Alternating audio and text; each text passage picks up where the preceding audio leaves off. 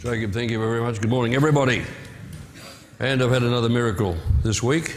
I often say I get miracles every week, you know, or even every day, but this is an interesting one. Uh, we've lived on the property where we are 27 years, and we have a dam. It's been empty for five years. It takes a certain kind of rain to put water in that dam. Ordinary rain doesn't do it, even if you get a lot of ordinary rain. It can rain all day and all night. You can have many inches, you still won't get water in that dam. And it's because something about the, the landform around us, we have, we have hills and, and valleys, and the water all runs toward the dam and never ends up in it. There's something about that ground, both sides of the dam off on those angles, where the water comes to a certain point and just disappears. But that's beautiful because it's filling the underground aquifers. We run the property off a bore, plenty of water, beautiful windmill. We don't actually need water in the dam, except I got horses. We're going away for three months. And without water in the dam, you're relying on electricity and pressure pumps and float valves and the hoses that connect. And you're going to have one thing go wrong and the water fails at the trough and the horses die. Except, of course, you're having your neighbours check it. Well, anyway, this kind of rain we've had is not dam filling rain. There's only one kind of rain that's dam filling rain, and in a good year we get it once, and we get it in January, and it fills that dam, and that water will last us 18 months to two years. But if the January rain fails, you're usually out of water. And we've gone five years with the dam empty because those, that specific kind of rain hasn't come. Anyway, we had a week of rain. I mean, all up, we had two inches, three inches spread over four, five, six days. And that kind of rain, it puts a puddle in the bottom of the dam, and when the rain stops, that puddle is gone within one week or two weeks. You know, a spit. Anyway, I woke up two or three mornings ago. It, it had rained, you know, bits and pieces, four or five days. And I remember I had a bit of a dream. I thought, oh. So I started praying because I thought it'd be very handy to have some water in that dam while we're away so we're not totally relying on pressure pumps. So I asked the Lord if He would put a, a, good slab of water in the dam. Didn't need to fill it right up, but you know, give me a good level of water for these horses. And, but the rain was all was petering out by that stage, and it didn't rain much that day, and didn't rain that night. We had a few mil in the rain gauge. Anyway, and when I went, when the day ended, of course, I, was just expecting, oh, some special rain will come. But no rain came particularly. But the next morning when I got up and just going about the business, look out the window, there's all this water in the dam. And, but where did it come from? One of those cruse of oil miracles, right? There's, there's, we've lived there 27 years. It has never happened before. Water appeared, a whole body of water, after a 24 hour period in which it hadn't really rained much. So, anyway, thank God we do get miracles. Just one more on my long list of things to thank God for. He knows how to flatten floods and he knows how to bring dams up. Isn't, isn't that good? Anyway, uh, about the summit, I've invited three guests, and they're all coming.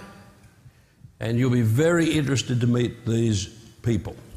Each of them are conducting apostolic ministry in Australia. They have a great heart, they're good people.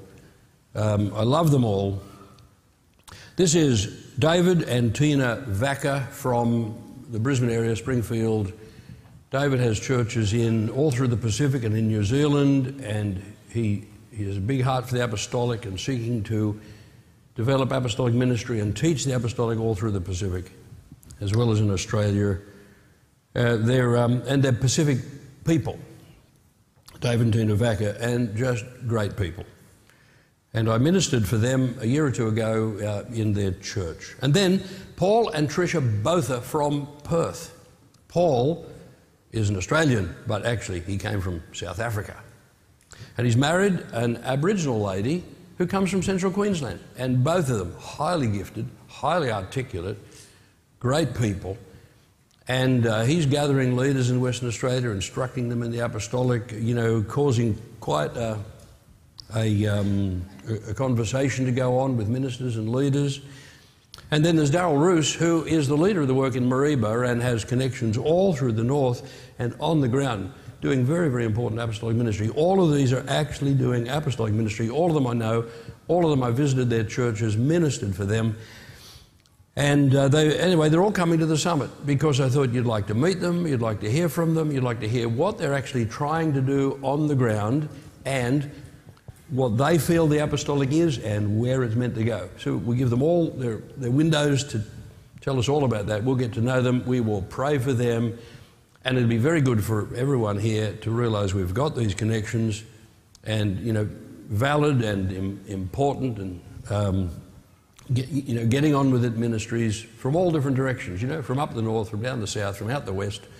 There you go. So uh, that's only three weeks away, so don't, don't miss any part of the summit because, you know, I've got, I've got this difficult job of where to put all the bits and uh, so that it all hangs together marvelously. All right, well, let's have a prayer.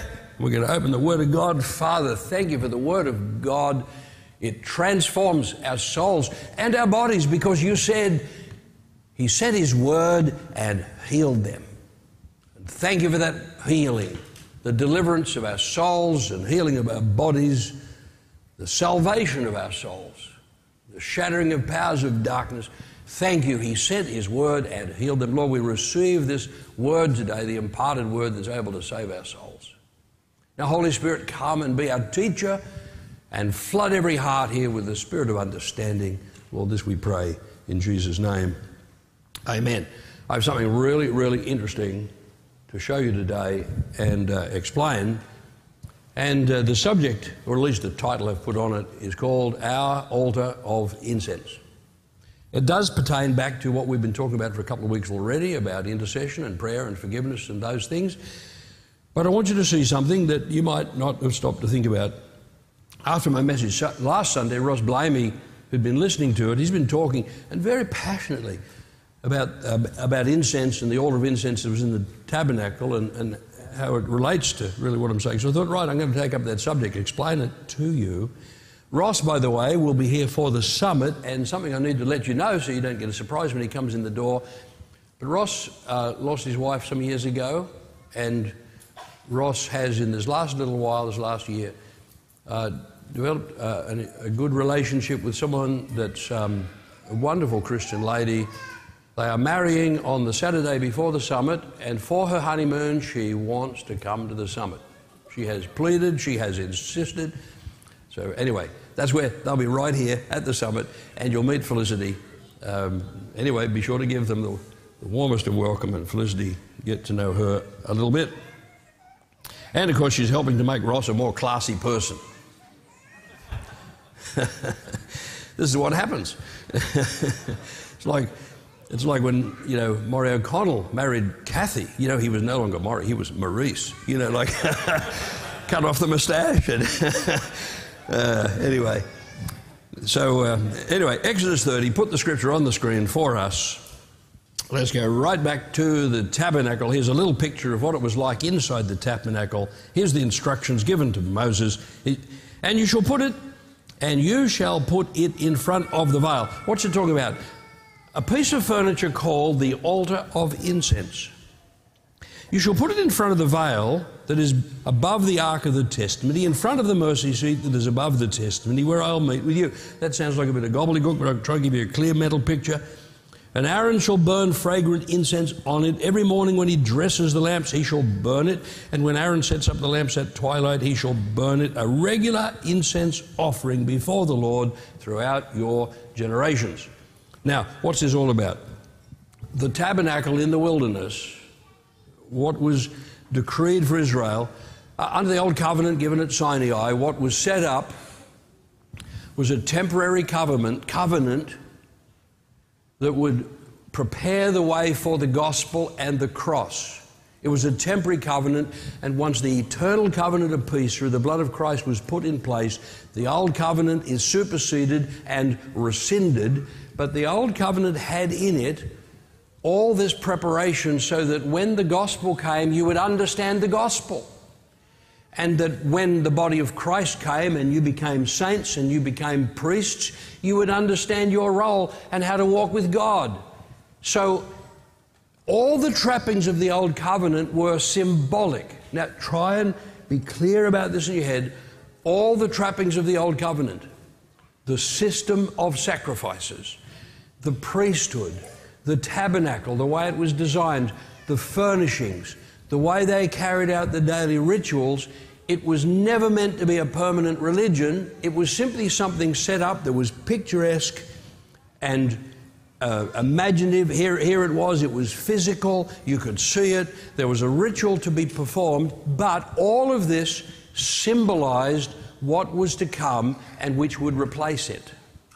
So when we look at the tabernacle and the priesthood and the, and the offerings, the sacrifices, they, are, they all educated Jews for generations and generations. So and there were scriptures and prophets so that when Jesus came, he had a highly educated people to come to.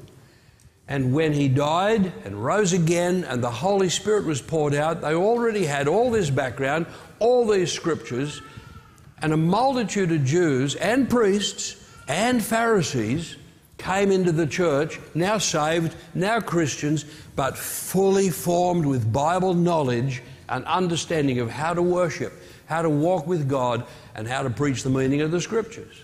So, if I talk to you about the tabernacle and its furnishings, if we narrow down now to this thing, we're narrowing down on something that is a symbol for what we are and must do and the way we must function.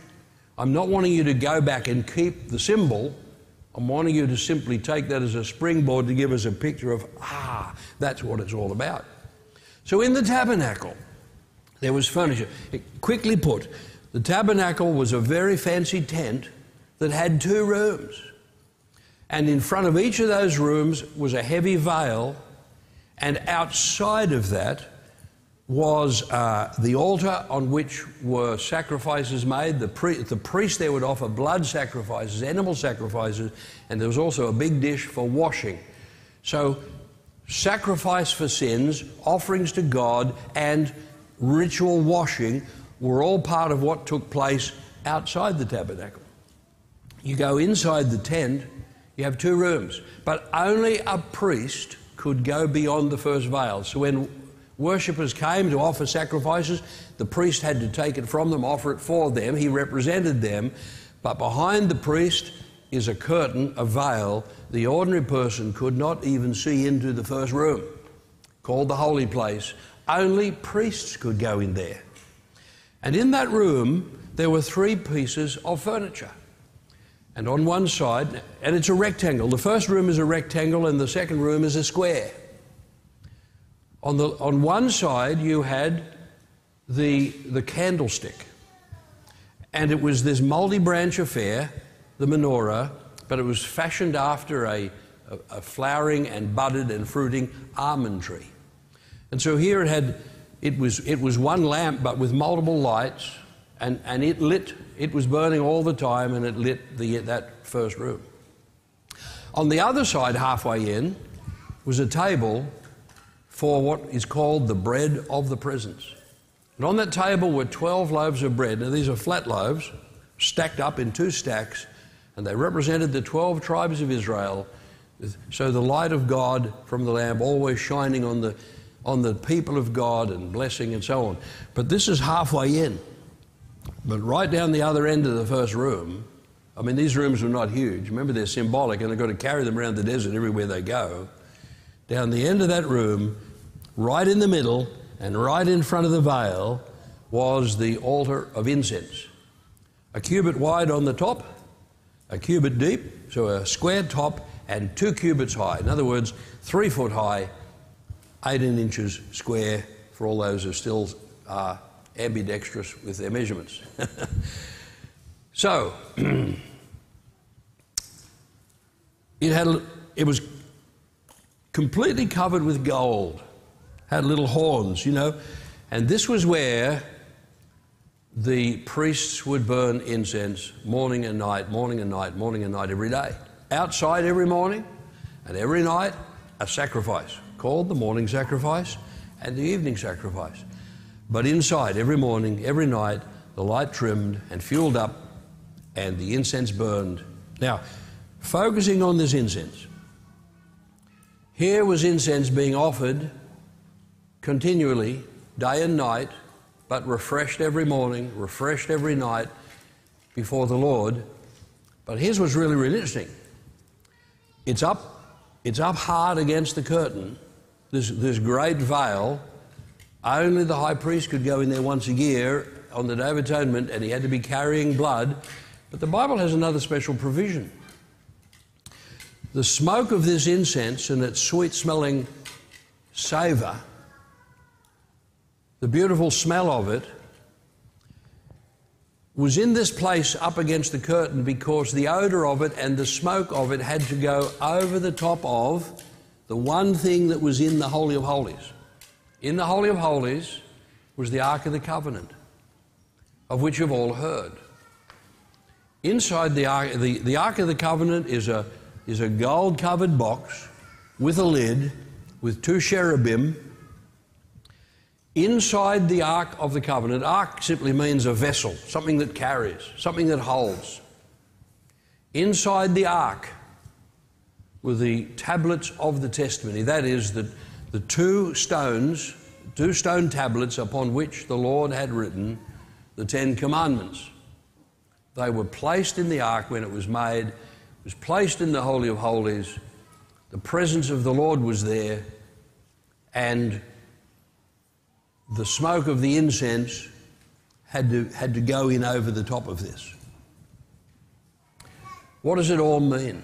And by the way, the, te- the, the, the two tablets of stone, the tablets of the covenant, or the tablets of the testimony, which were in the ark, were covered. There was a lid on the box, and that lid on the box, over which the smoke of the incense rose, is called the mercy seat.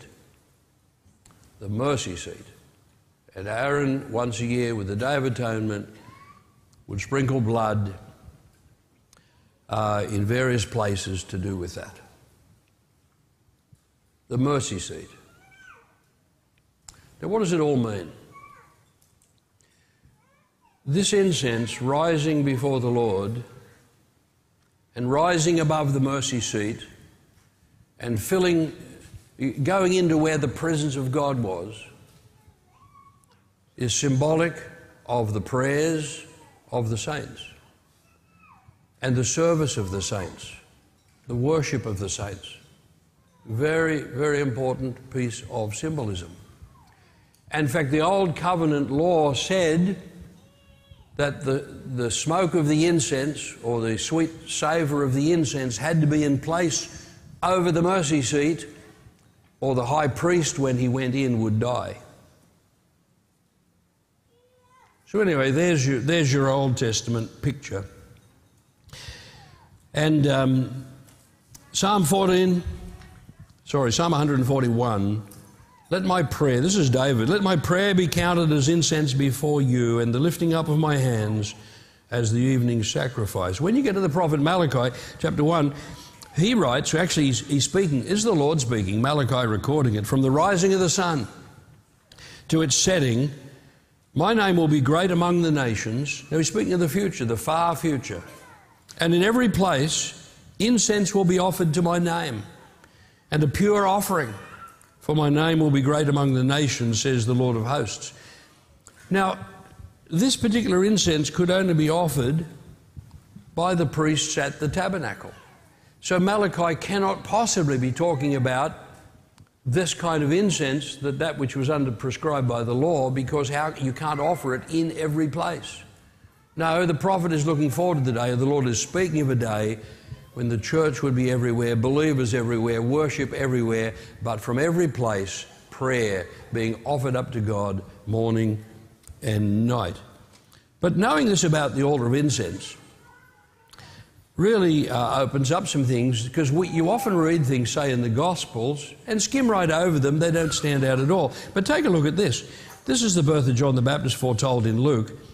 Um, take it in three little sections. First of all, verses 5 to 7. In the days of Herod, king of Judea, there was a priest named Zechariah of the division of Abijah, and he had a wife from the daughters of Aaron, and her name was Elizabeth. They're both righteous before God, walking blamelessly in all the commandments and statutes of the Lord, statutes, but they had no child because Elizabeth was barren and both were advanced in years. Now, you're all familiar with the story. These were the parents of John the Baptist. And they'd prayed and prayed and prayed, obviously, for children, and they'd never been granted. And all of a sudden, in their older age, something is about to happen. Now, look at the setting, though, verses 8 to 10. Now, while he was serving as priest before God, when his division was on duty, according to the custom of the priesthood, he was chosen by Lot to enter the temple of the Lord and burn incense. And the whole multitude of the people were praying outside at the hour of incense. Notice how the, the Jewish culture had developed this concept that at the hour of the burning of the incense, this was an hour of prayer. So a whole crowd outside praying while the priest goes in and offers the incense. Now we go to verse 11. So here's Zechariah inside, and where is he? He's up against the altar of incense and he's burning incense. And this is not a big table, and imagine it's the size of this table here. He's going to be right here. And guess what happens? Verse 11 And there appeared to him an angel of the Lord standing on the right side of the altar of incense. Imagine the fright you'd get. All of a sudden, there's a huge angel standing right here. And Zechariah was troubled when he saw him, and fear fell upon him. But the angel said to him, Do not be afraid, Zechariah, for your prayer has been heard and your wife Elizabeth will bear you a son, and you shall call his name John.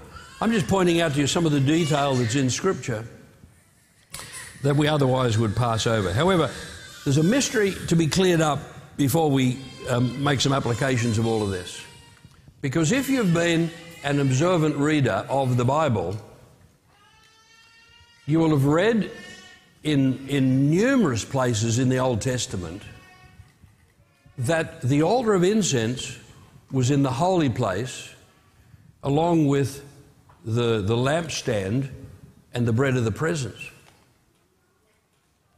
But when you come to the book of Hebrews, the fellow, the way he describes the furnishings, makes it sound like the altar of incense is in the Holy of Holies with the Ark of the Covenant. And you think, well, is this an error? Uh, did the fellow who wrote the book of Hebrews get it wrong? Because it's very, very clear. It says it's over and over and over in the Old Testament that the only thing in the Holy of Holies was the Ark of the Covenant and that there was a veil. The veil was right in front of the Ark of the Covenant and that the altar of incense had to be on the other side of the veil, but up close, up very close. And yet, in the book of Hebrews, it appears to say that the furnishings were two and two, not three and one. And I'll show you the passage, but there is an explanation, and it's very important to you. Here's Hebrews 9. For a tent was prepared, the first section in which were the lampstand and the table and the bread of the presence, that is, the bread on the table. So he names two things. It is called the holy place. Behind the second curtain was a second section called the Most Holy Place, having the golden altar of incense and the Ark of the Covenant covered on all sides with gold. Stop there. Does that sound like he's put the altar of incense on the other side of the curtain? Now, this is where scholars and people familiar with the language get to think about it because anytime something that looks like a discrepancy comes up, they ponder and they say, oh, what could it mean? And there is something about this that when you're familiar with it and pondered a bit, all becomes very obvious. And when I went back and looked at one or two, uh, some of the emphasis that was placed in the writings of Moses, I realized, oh, yeah, that is correct. That it turns out that even though the altar of incense was on this side of the curtain, spiritually, dynamically, it was very much part of what the Holy of Holies was all about. And the reason that it's up against the curtain is because it's closely associated with the whole meaning and purpose of the Holy of Holies, that this is where the incense was to go.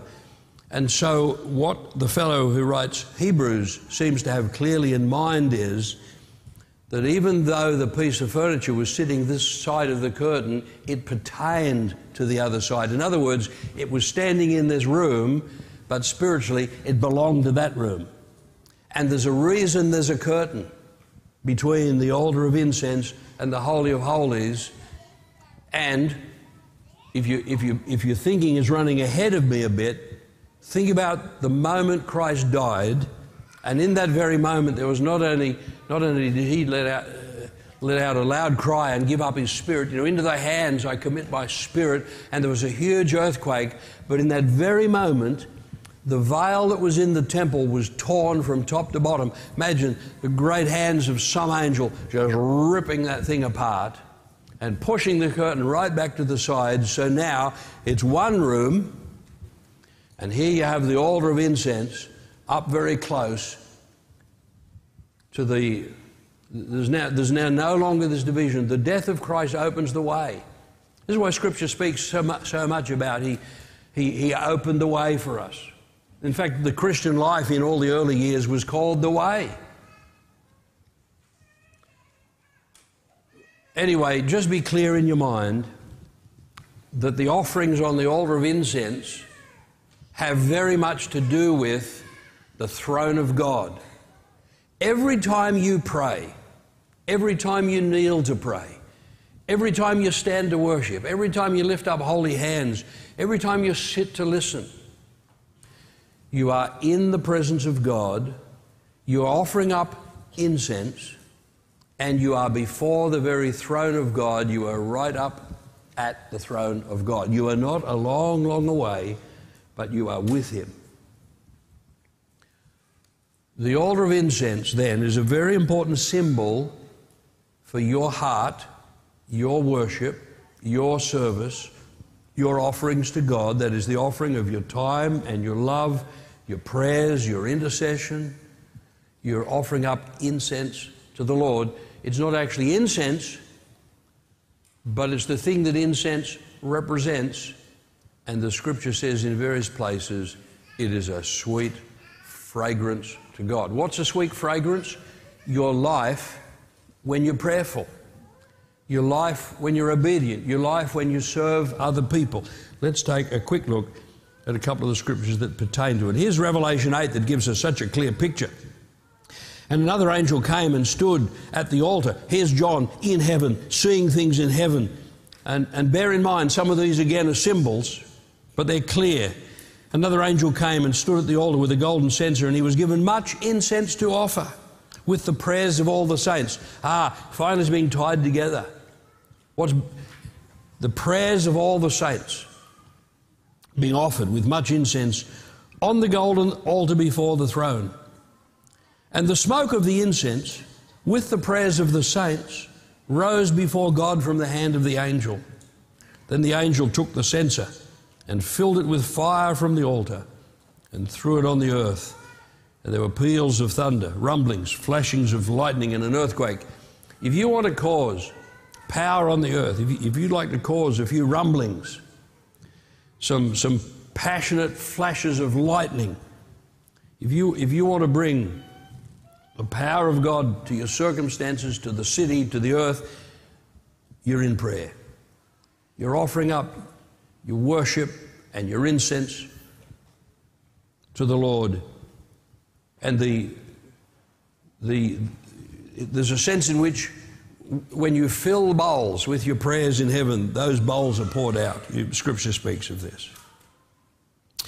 And so we're called to offer these fragrant offerings. Here's um, Ephesians 5, verse 1. Therefore, be imitators of God as beloved children and walk in love as Christ loved us and gave himself up for us, a fragrant offering and sacrifice to God. What's the fragrant offering here? Is it referring to Christ loved us and gave himself up for it? No, I think take it back a phrase. And walk in love a fragrant offering and sacrifice to God. It's very much to do with be imitators of Christ.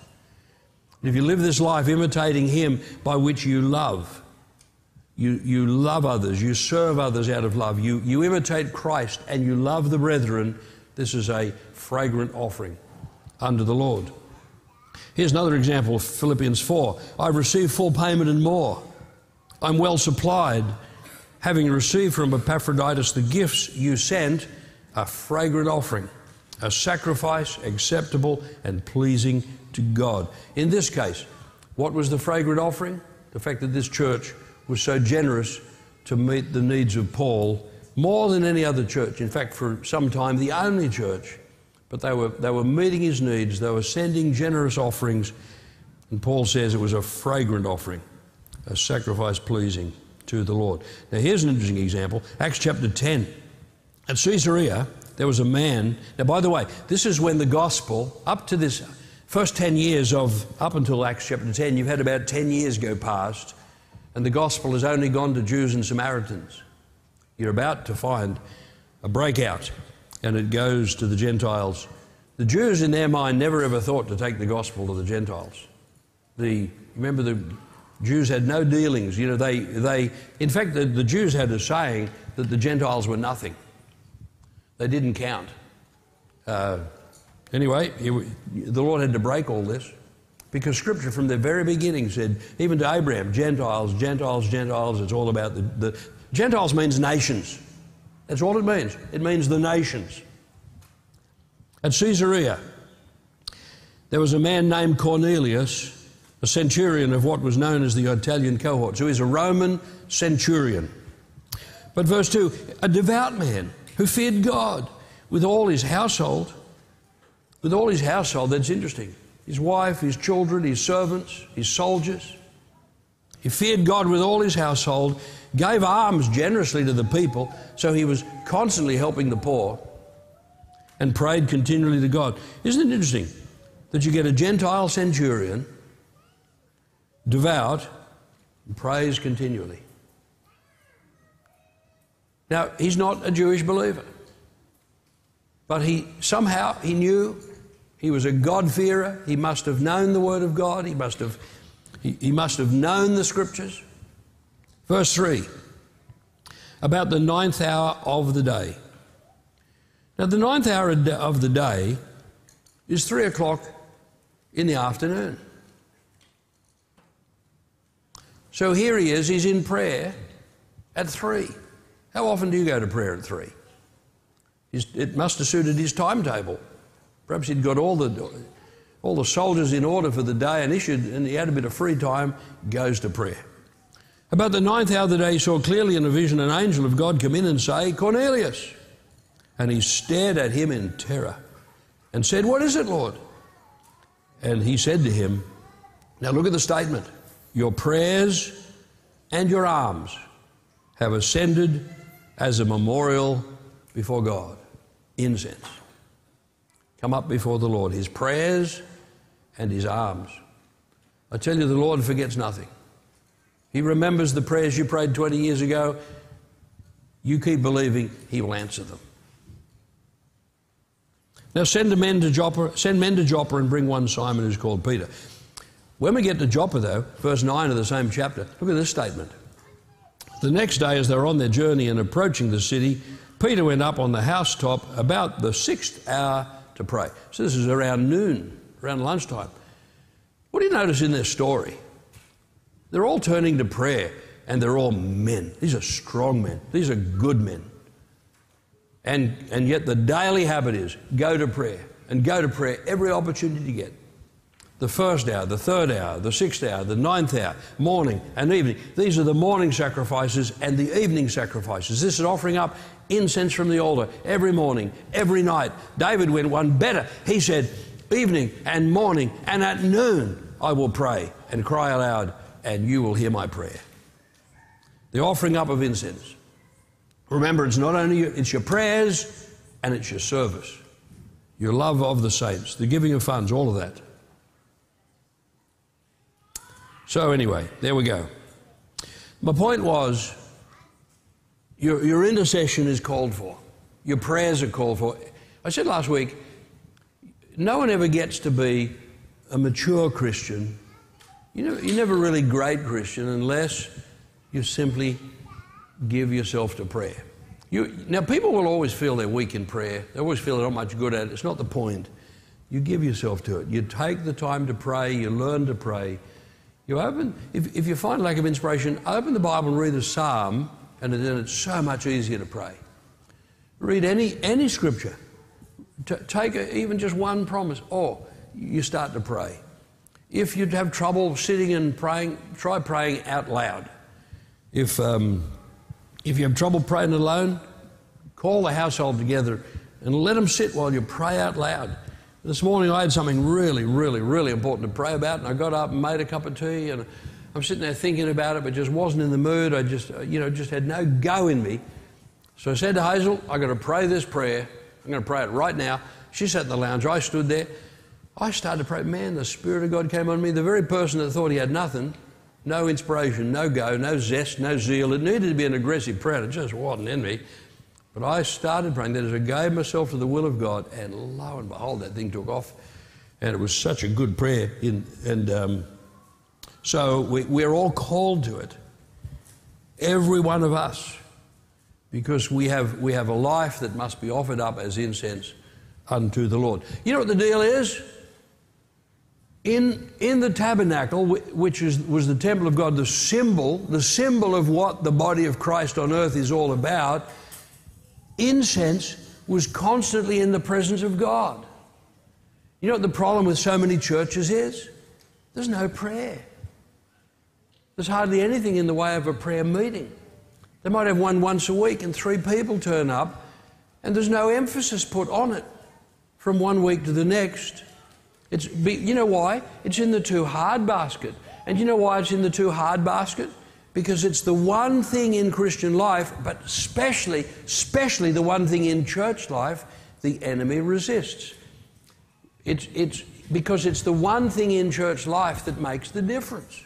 It's, it's the cutting edge. It's where the power is, is the church prayer meeting. In other words, the critical factor in church life is when believers meet to pray. We, we pray every day at home, we pray in morning and night in our hearts, but there must be this time we meet to pray because that really sharpens the cutting edge of the church and you go somewhere. You cannot possibly break through in the Spirit without corporate prayer. Prayer of agreement, prayer where believers meet and pray. So, what does that mean? We must be a tabernacle or we must be a temple in which the incense is, that is, the altar of our hearts, has incense before the presence of God all the time. Every morning, every night, incense being offered up by the church in prayer. Hugely important. Can you imagine that tabernacle? If the light wasn't on and the incense wasn't burning, it'd be cold in there, it'd be dead. There's plenty of churches that are a bit too cool and not alive enough. And it's because this is what is lacking. So, this is why Paul says, Ephesians 6, praying at all times in the Spirit, with all prayer and supplication. Keep alert with all perseverance. Make supplication for all the saints and also for me. It's why he says in Colossians 1 and so from the day we heard, we not cease to pray for you um, jump down to Colossians chapter 4. Continue steadfastly in prayer, being watchful in it with thanksgiving. And the next verse, at the same time, pray also for us. Because the apostle could not do his job, wasn't even, didn't even have the freedom to speak as he ought to without the prayers of the saints. However, one more little thing.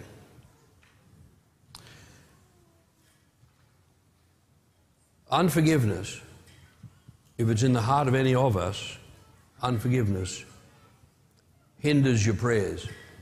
You, it cuts off the power of your prayer. So you might be praying well enough or seeking or, you know, daily having your devotions, but when you're carrying unforgiveness in your heart, you, it's like there's a barrier. It's not that the Lord doesn't love you, it's not that you don't love the Lord, but for some reason, something's not working something's not flowing. This is why Jesus said in Mark 11 whenever you stand praying, forgive. Mark 11. Will come up in a moment on the screen. Whenever you stand praying, forgive. If you have anything against anyone, so that your Father also, who is in heaven, may forgive you your trespasses. There are two things here. One is very clear because the Bible says it over and over and over and over. If you don't forgive other people, you're holding on to unforgiveness. Your own sins are still present. You have not yourself been fully and properly released from your sins if you won't release someone else from their sins. You may think their sins are awful, and they may have hurt you. And you might think your sins are small, but your sins remain as high as a mountain, as a hindrance to your prayers, if you don't forgive others, because if you won't, if you won't give grace to others, you cannot receive grace. It's and the Bible says this over and over. Dear friends, Here's what happens when sin is in the road Isaiah 59. Surely the arm of the Lord is not too short to save, nor his ear too dull to hear. But your iniquities have separated you from your God. Your sins have hidden his face from you, so that he will not hear. For your hands are stained with blood, your fingers with guilt, your lips have spoken lies, and your tongue mutters wicked things. The trouble is, you read that and you don't think it's you. Your hands are stained with blood. If you won't forgive another person, your hands are stained with blood. Because you're holding, you're saying they're not worthy, they shouldn't be forgiven. You, you are condemning them. You're condemning them because of their sins. Your hands are stained with blood. All of these words apply to us. Your fingers with guilt, your lips have spoken lies, and your tongue mutters wicked things. It's wicked not to forgive. And so what happens is the Lord's not against you. He doesn't hate you, despise you, reject you. But He wants you to walk in grace. And to walk in grace means that you've been freed from your sins, and because of that, you easily forgive the sins of others, or you must learn to. You must learn this way.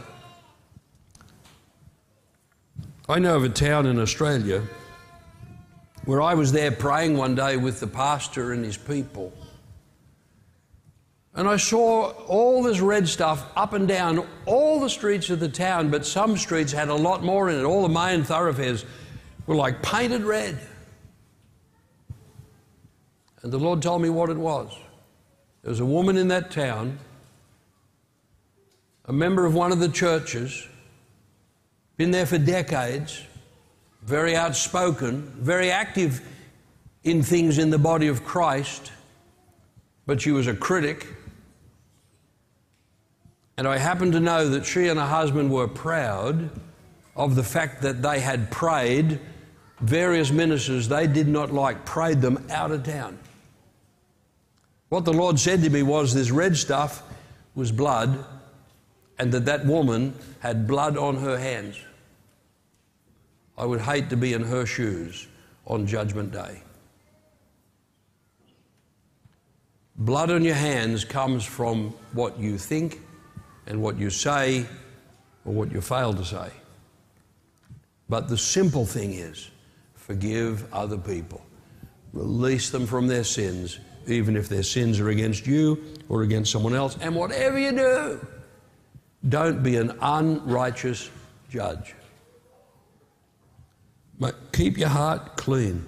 Now, not only does unforgiveness hinder your own prayers, so the best thing, we all want prayer answered. I always make sure my heart is clean, my attitude to other people is good. I live that way. You cannot afford to be, to, to be shorn of power. But it not only affects your own prayers, when you're in a prayer meeting with other believers and with your pastors and leaders, your unforgiveness affects the power of the prayer meeting. I give an example, uh, not about forgiveness. Years ago, 20 years ago now, we were having daily prayer meetings. I mean, every morning we did, years and years and years, every morning, a whole hour pour into prayer. Everyone was there, all the ministry staff, all the office staff, other people would come. So we always had, always had a good group of people every morning pour into prayer. And we went through periods where, where money was really tight. And I remember this period where day by day, one of the things we're crying out to the Lord for was His provision, that, that money would flow for the ministry. And one day, and there was a fellow that used to join us every day. He wasn't on the staff, but he was available. He used to come in. He used to love to come. He was very supportive. Used to travel with us too sometimes, and our teams went out. He, he was very supportive, and he would come. He would pray too. But I'm sitting there one day in the prayer meeting after we'd poured out our heart. I remember I had, David had, Tony had, others had poured out our hearts for finance to be released. And the Lord said to me, you have an earth leakage, meaning we're praying well enough, but something was totally emasculating the prayers, drawing all the power off from the prayers, the power of the prayer meeting just draining away into the ground. Lord opened my eyes to what it was. It was this fellow. And it turned out that even though he was in the prayer meeting every day while we're praying for finance, and even though he would join his prayer in and pray for it, he never gave a dollar. He never tithed. I chatted with him about it because it's not legalistic, it's just finding freedom. And if you don't find free, freedom in finance, you can't find freedom in anything as a Christian. His soul was bound with fear, it turned out. I chatted with him. It turned out he, he believed in tithing and knew it was right and knew he should obey the Lord in it, but he was afraid. He didn't have enough. He was, he was so fearful he could not release a dollar, but the same guy lived in abject poverty. But not only was his fear wrecking his life, sitting in the prayer meeting, agreeing with us in prayer, was a hypocrite. Now he loved, he loved the Lord, but he had this hypocrisy. The Lord said, You have an earth leakage. What this means is none of us, when, when going to prayer, and especially joining in the prayers of the saints, should be blind to our need to deal with any hypocrisy, but especially if it's unforgiveness or slandering of other people or the like. Um,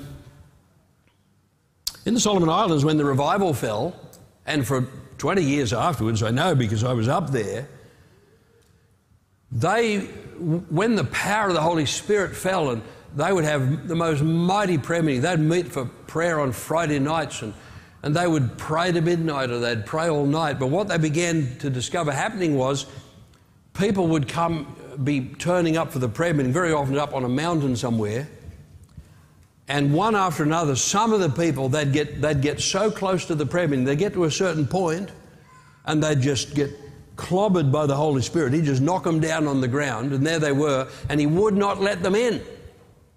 Some of these places had two posts set up. Nobody, uh, you know, you had to go between the two posts and walk another 100 metres or more to get to the prayer meeting. There were people who could not get in between those two posts. The power of God would knock them down because their hearts were not right toward God. Now, now that's power, right? That's presence.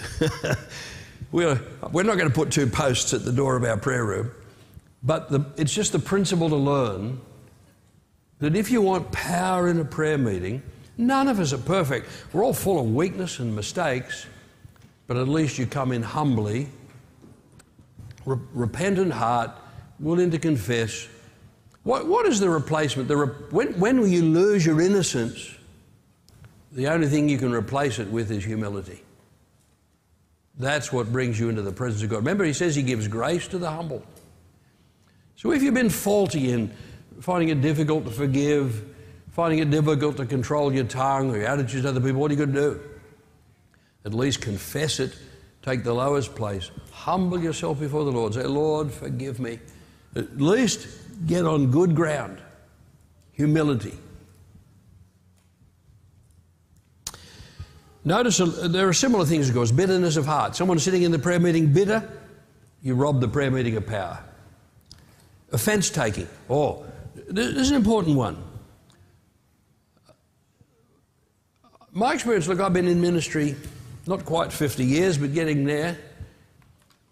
What I've observed over all these years is this it's a greater sin, generally, most of the time, it's a greater sin to take offence than to give offence. Because very often when someone gets offended, what they're offended by, the person didn't mean to offend them and often didn't even know it was offensive. But someone gets offended, they've taken offence, that's a sin. If you feel offended, if you feel hurt by somebody, it's, it's, it's probably 80% more likely that it's your sin than their sin. So I've often warned people against offence taking. It's listed in Scripture too as a sin, offence taking. Much worse than offence giving. If you find your heart offended over something, man, please be quick to deal with that so it doesn't hinder your prayers. That, that falls into the same category as forgiveness, except the person didn't do you a wrong, but you're thinking and acting like they did. You've got to deal with that. Slurring other people too. You know, saying things about other people, it might be true, but you ought not say it. It's not your place. That's when you do that, you've made yourself an unrighteous judge. And not just a judge, an unrighteous judge.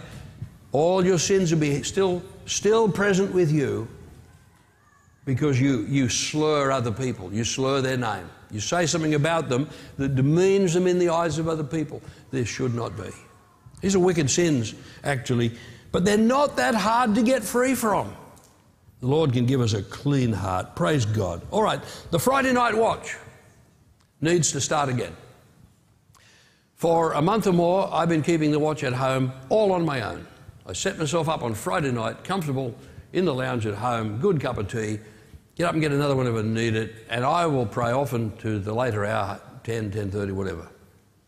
Last Friday night, I said, no, Hazel, we're going to go into the church. Got to come in here. We did. We came. We got in the office, just the two of us, kept the watch. What I realised was a whole lot of young people meet here on Friday night, and back in the days when a whole lot of adults turned up and kept the watch, young people are conscious of that. They're, they're adults praying. It's a great example of Christianity, great example of what church life is about. And, and we've had a little rest for a while, but if that doesn't continue, you've got young people who meet, no mental picture of the bigger church life and of the importance of prayer, no great example being set for them. No, there needs to be a prayer meeting on Friday night at the same time as youth. And, and some of those individuals, uh, you know, the prayer meeting can be 7.30 to 9 or 9.30. For some, they might stay on, pray to midnight. But it needs to be. However, we, we need a fresh work because the watch was the single most important prayer meeting we had, aside from the church council, that was the single most important prayer meeting we have, aside from all the early morning prayer meetings that are also the single most important prayer meetings we have. The truth is, each of them strengthens the other. And then pastors praying together, all of these are critical components. I mean, which, which wheel could you take off your car and throw away and the car still be fine? You need all the prayer meetings. You, you, need all of them. The church council. This church cannot be healthy if the church council does not meet and pray, pour out their heart in prayer. Neither can we really find the way of God and keep the blessing if there aren't those early morning prayer meetings. And then, you know, pastors must pray. And then the watch we must have. So, friends, um, however, we've had a period of grace. We can't have the work go off the boil. There's got to be a fresh start. So, this coming Friday night, I'm going to be here to keep the watch. And i am going to start, going to go to the prayer room over here. At the moment, the lights are not turned off. By the way, we had to do a huge amount of electrical work, all subboards, a whole lot of stuff, because there was never enough power in this building. But the trouble was, Ergon didn't have enough power in the street. This has held us up a long time. But finally, uh, and it's all been wired up, ready to go, but, and all these wires up through here, but there's still a connection to be made. But next Friday night, whether we've got power in that room or not, that's where we'll meet and pray because we can bring portable lights. I've got some good ones. There's no aircon. but it's cooler weather. And we've got windows we can open. And it's a soundproof room, and we can do what Jesus did and pray with strong cries and tears uh, as the Spirit enables. So if you want to meet me in there next Friday night, 7.30. Now I'm only here another few weeks, and then I'm away three months. David, of course, will be taking responsibility for the watch. But scripture came to me while I was sitting there this morning to say something to you that Jesus said to his. He said, It's good for you that I go away. But if I go away, I'll come again. and I feel somehow the Lord means that when He says it's good for you if I go away. I'm going away for three months. I'm going to be praying for you every day and praying for David. Probably keeping the watch in my own way out in Kakadu or somewhere. And um, believing God for, you know, good things at home. Now, we're going to restart the watch, but with a rule a new rule. Nobody comes in that door if you have not forgiven those who have hurt you and released them completely from your judgments. If your heart is not clean in that one particular matter, don't join a church prayer meeting. This, that's not the end statement. Don't join a church prayer meeting. It is take your heart to the Lord, get a breakthrough, grace wash over you, and then you will find freedom. You'll be so much happier because you might not realize it, but whenever you carry a bitterness or an anger or an unforgiveness, you are being chewed up on the inside and your life harmed and you're not producing fruit and life will be a struggle for you. No, your heart must be full of forgiveness and grace. No more anger. Uh, so, here, one more scripture. I think this might be the last. And, uh, well, Jesus says, okay, here we go. Matthew 5, we better deal with this. You've heard that it was said to the people long ago, You shall not murder, and anyone who murders will be subject to judgment. But I tell you that anyone who is angry with a brother or sister will be subject to judgment. Now, this does not mean judgment thrown into eternal fire. It means that in the course of this life, you're doing it tough because you're being disciplined because you're in the flesh. Paul said to the Corinthians, This is why many of you are weak, many of you are sick, some of you have died prematurely. They're judgments. You want to be free of all of that. I tell you, anyone angry with a brother or sister who is subject to judgment again, anyone who says to a brother or sister, Raca, which means you fool. In other words, anyone who's, who speaks derogatively like that will be in danger of the fire hell. So you're not quite there, but you're in danger of it. Because if that takes your life right off course and you end up in a hellhole of, of unbelief and hatred, and, by the way, hatred is the same spirit of murder, according to Jesus. Settle matters. Oh, no, no. Here we are, verse 23. This is the Greek one. Therefore, if you are offering your gift at the altar, and there remember that your brother or sister has something against you, leave your gift there in front of the altar. First go and be reconciled to them, then come and offer your gift. Let me quickly say what this is and what it is not. It's not referring to your tithe. The tithe is not a gift.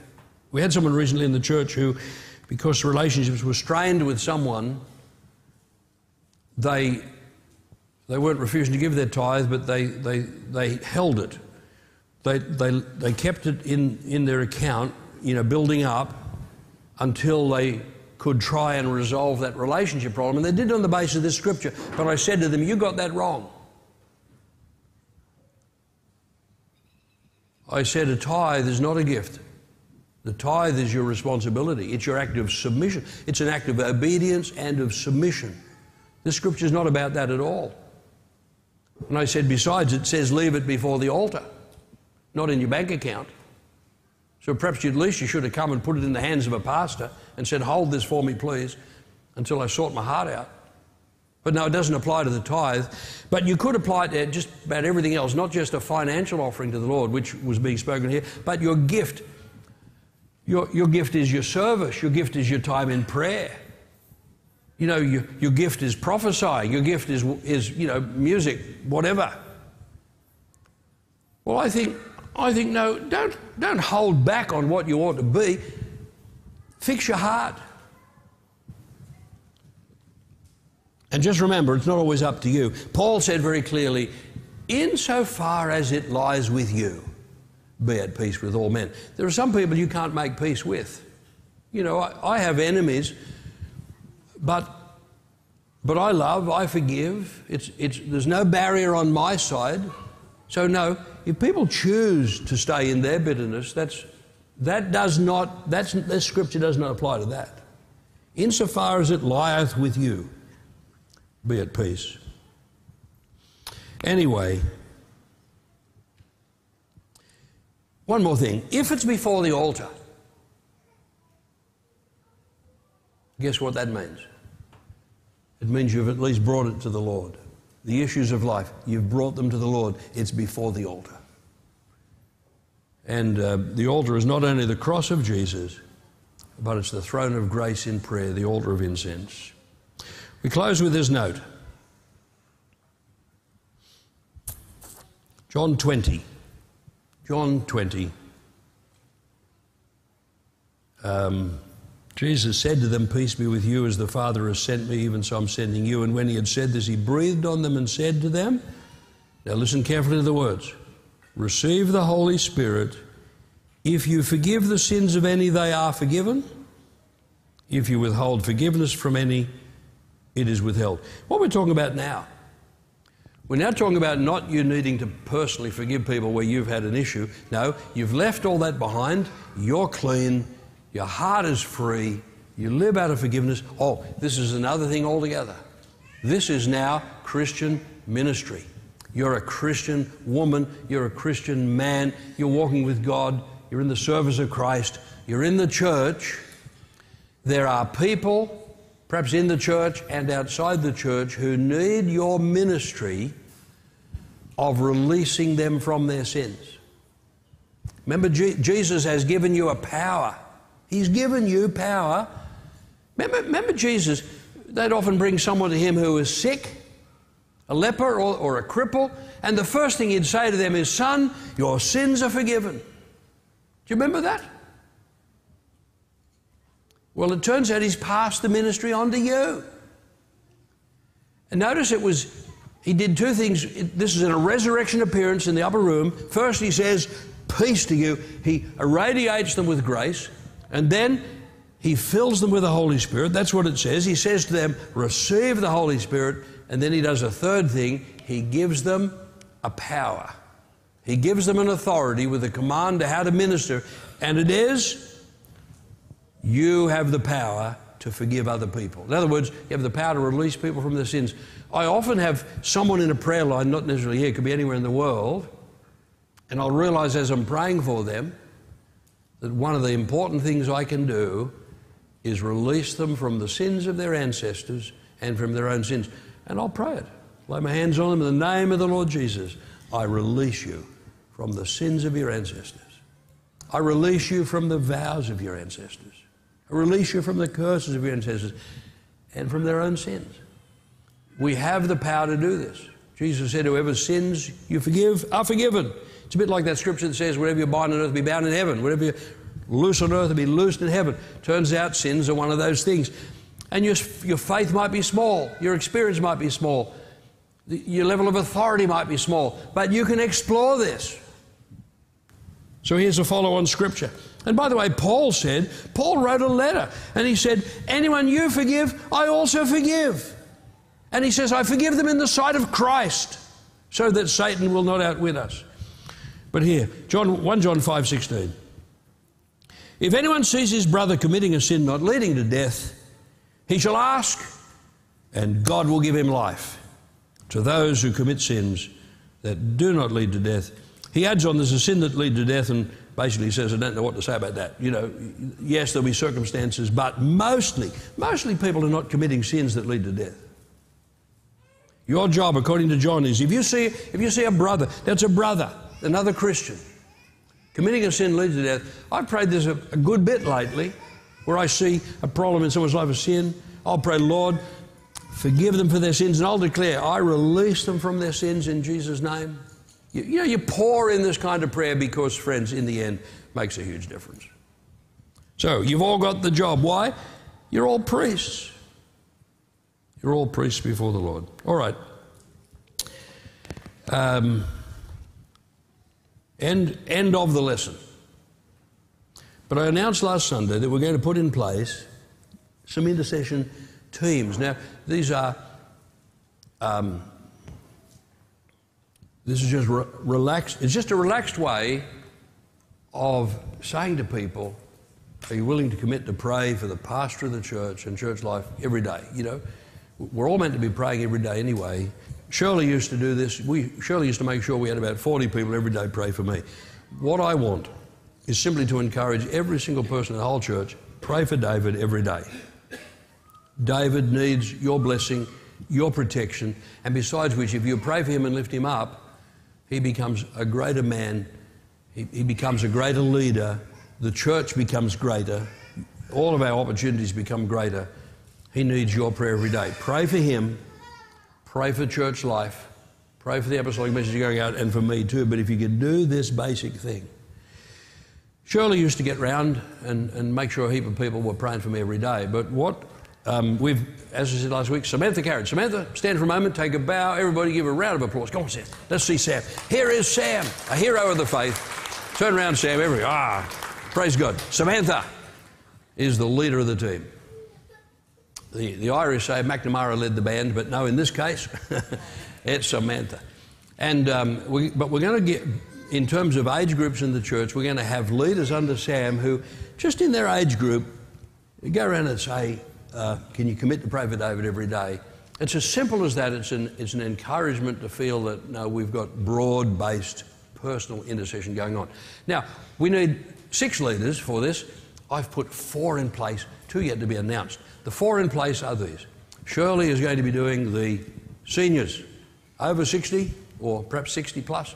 You're in Shirley's team. She'll want to know if you're uh, going okay in your daily intercession.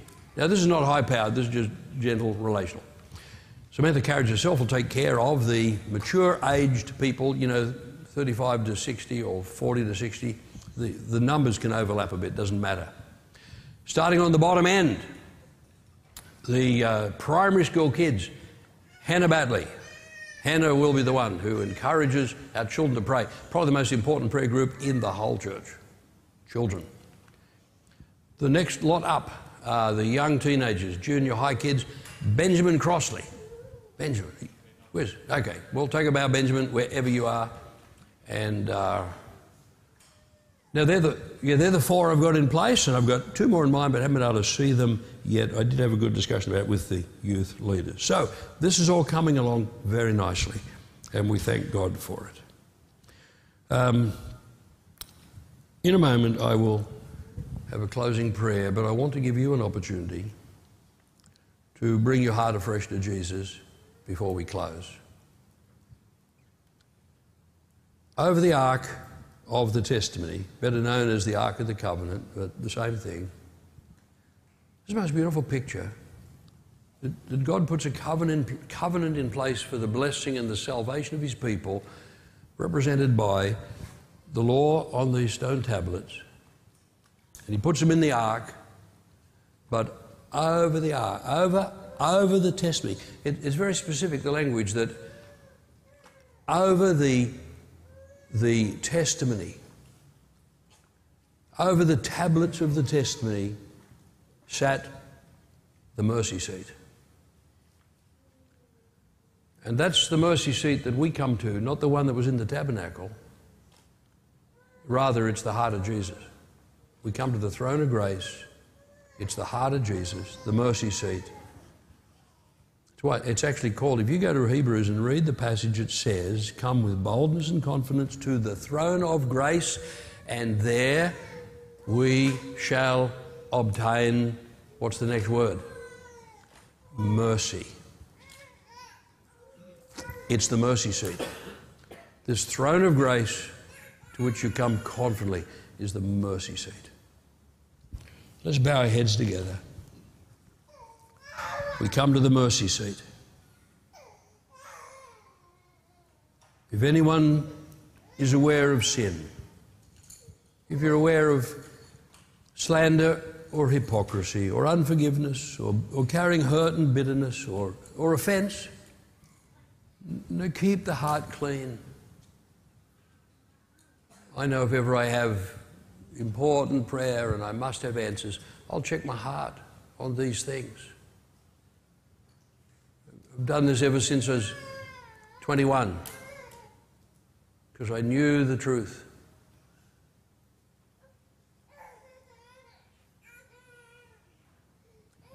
Let Him wash you today. You're at the mercy seat. Just simple confession, the, the yielding of your heart before the Lord, simple confession.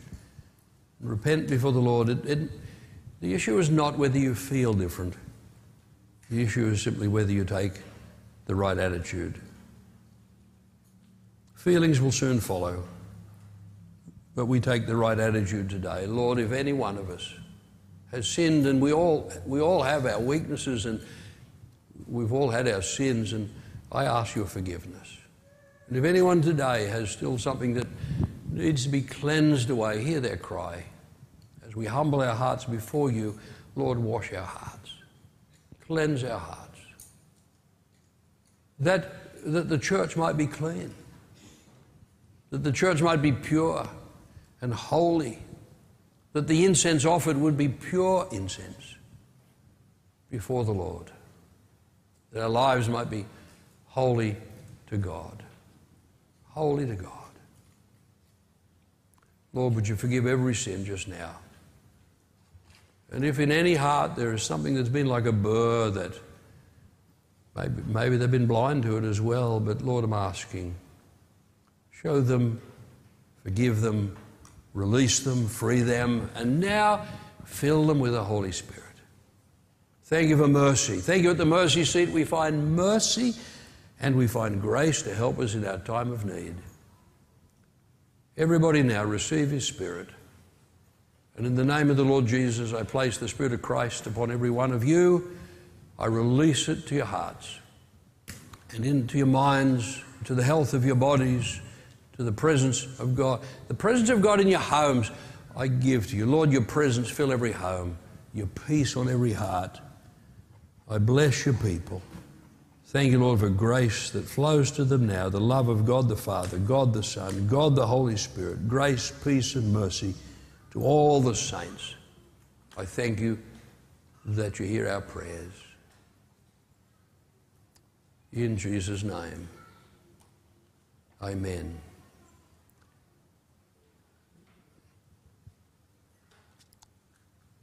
Yes, I, thank you, Lord.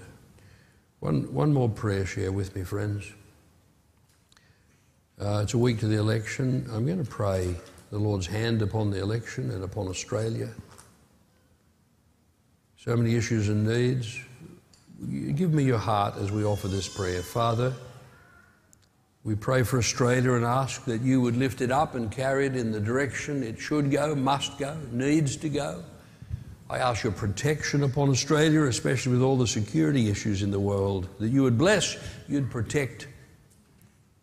And we pray concerning the election and ask, Lord, that your hand would be upon this election and that you'd bring about changes. There'd be intervention. That is, as things stand right now, Lord, step in for anything that needs to be changed. And I ask, Lord, concerning witchcraft and sorcery and incantations and projections of, of scheming people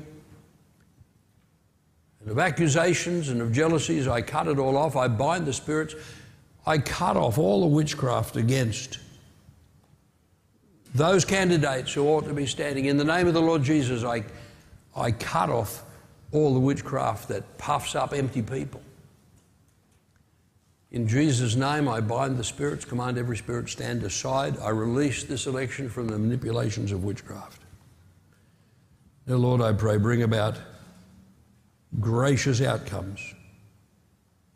The mercy of the Lord be at work in the election. I thank you that you hear our prayers. And we bless this nation today. I bless the church and the nation. We bless the city of Rockhampton. Commit it, Lord, all to your care. In Jesus' name. Amen.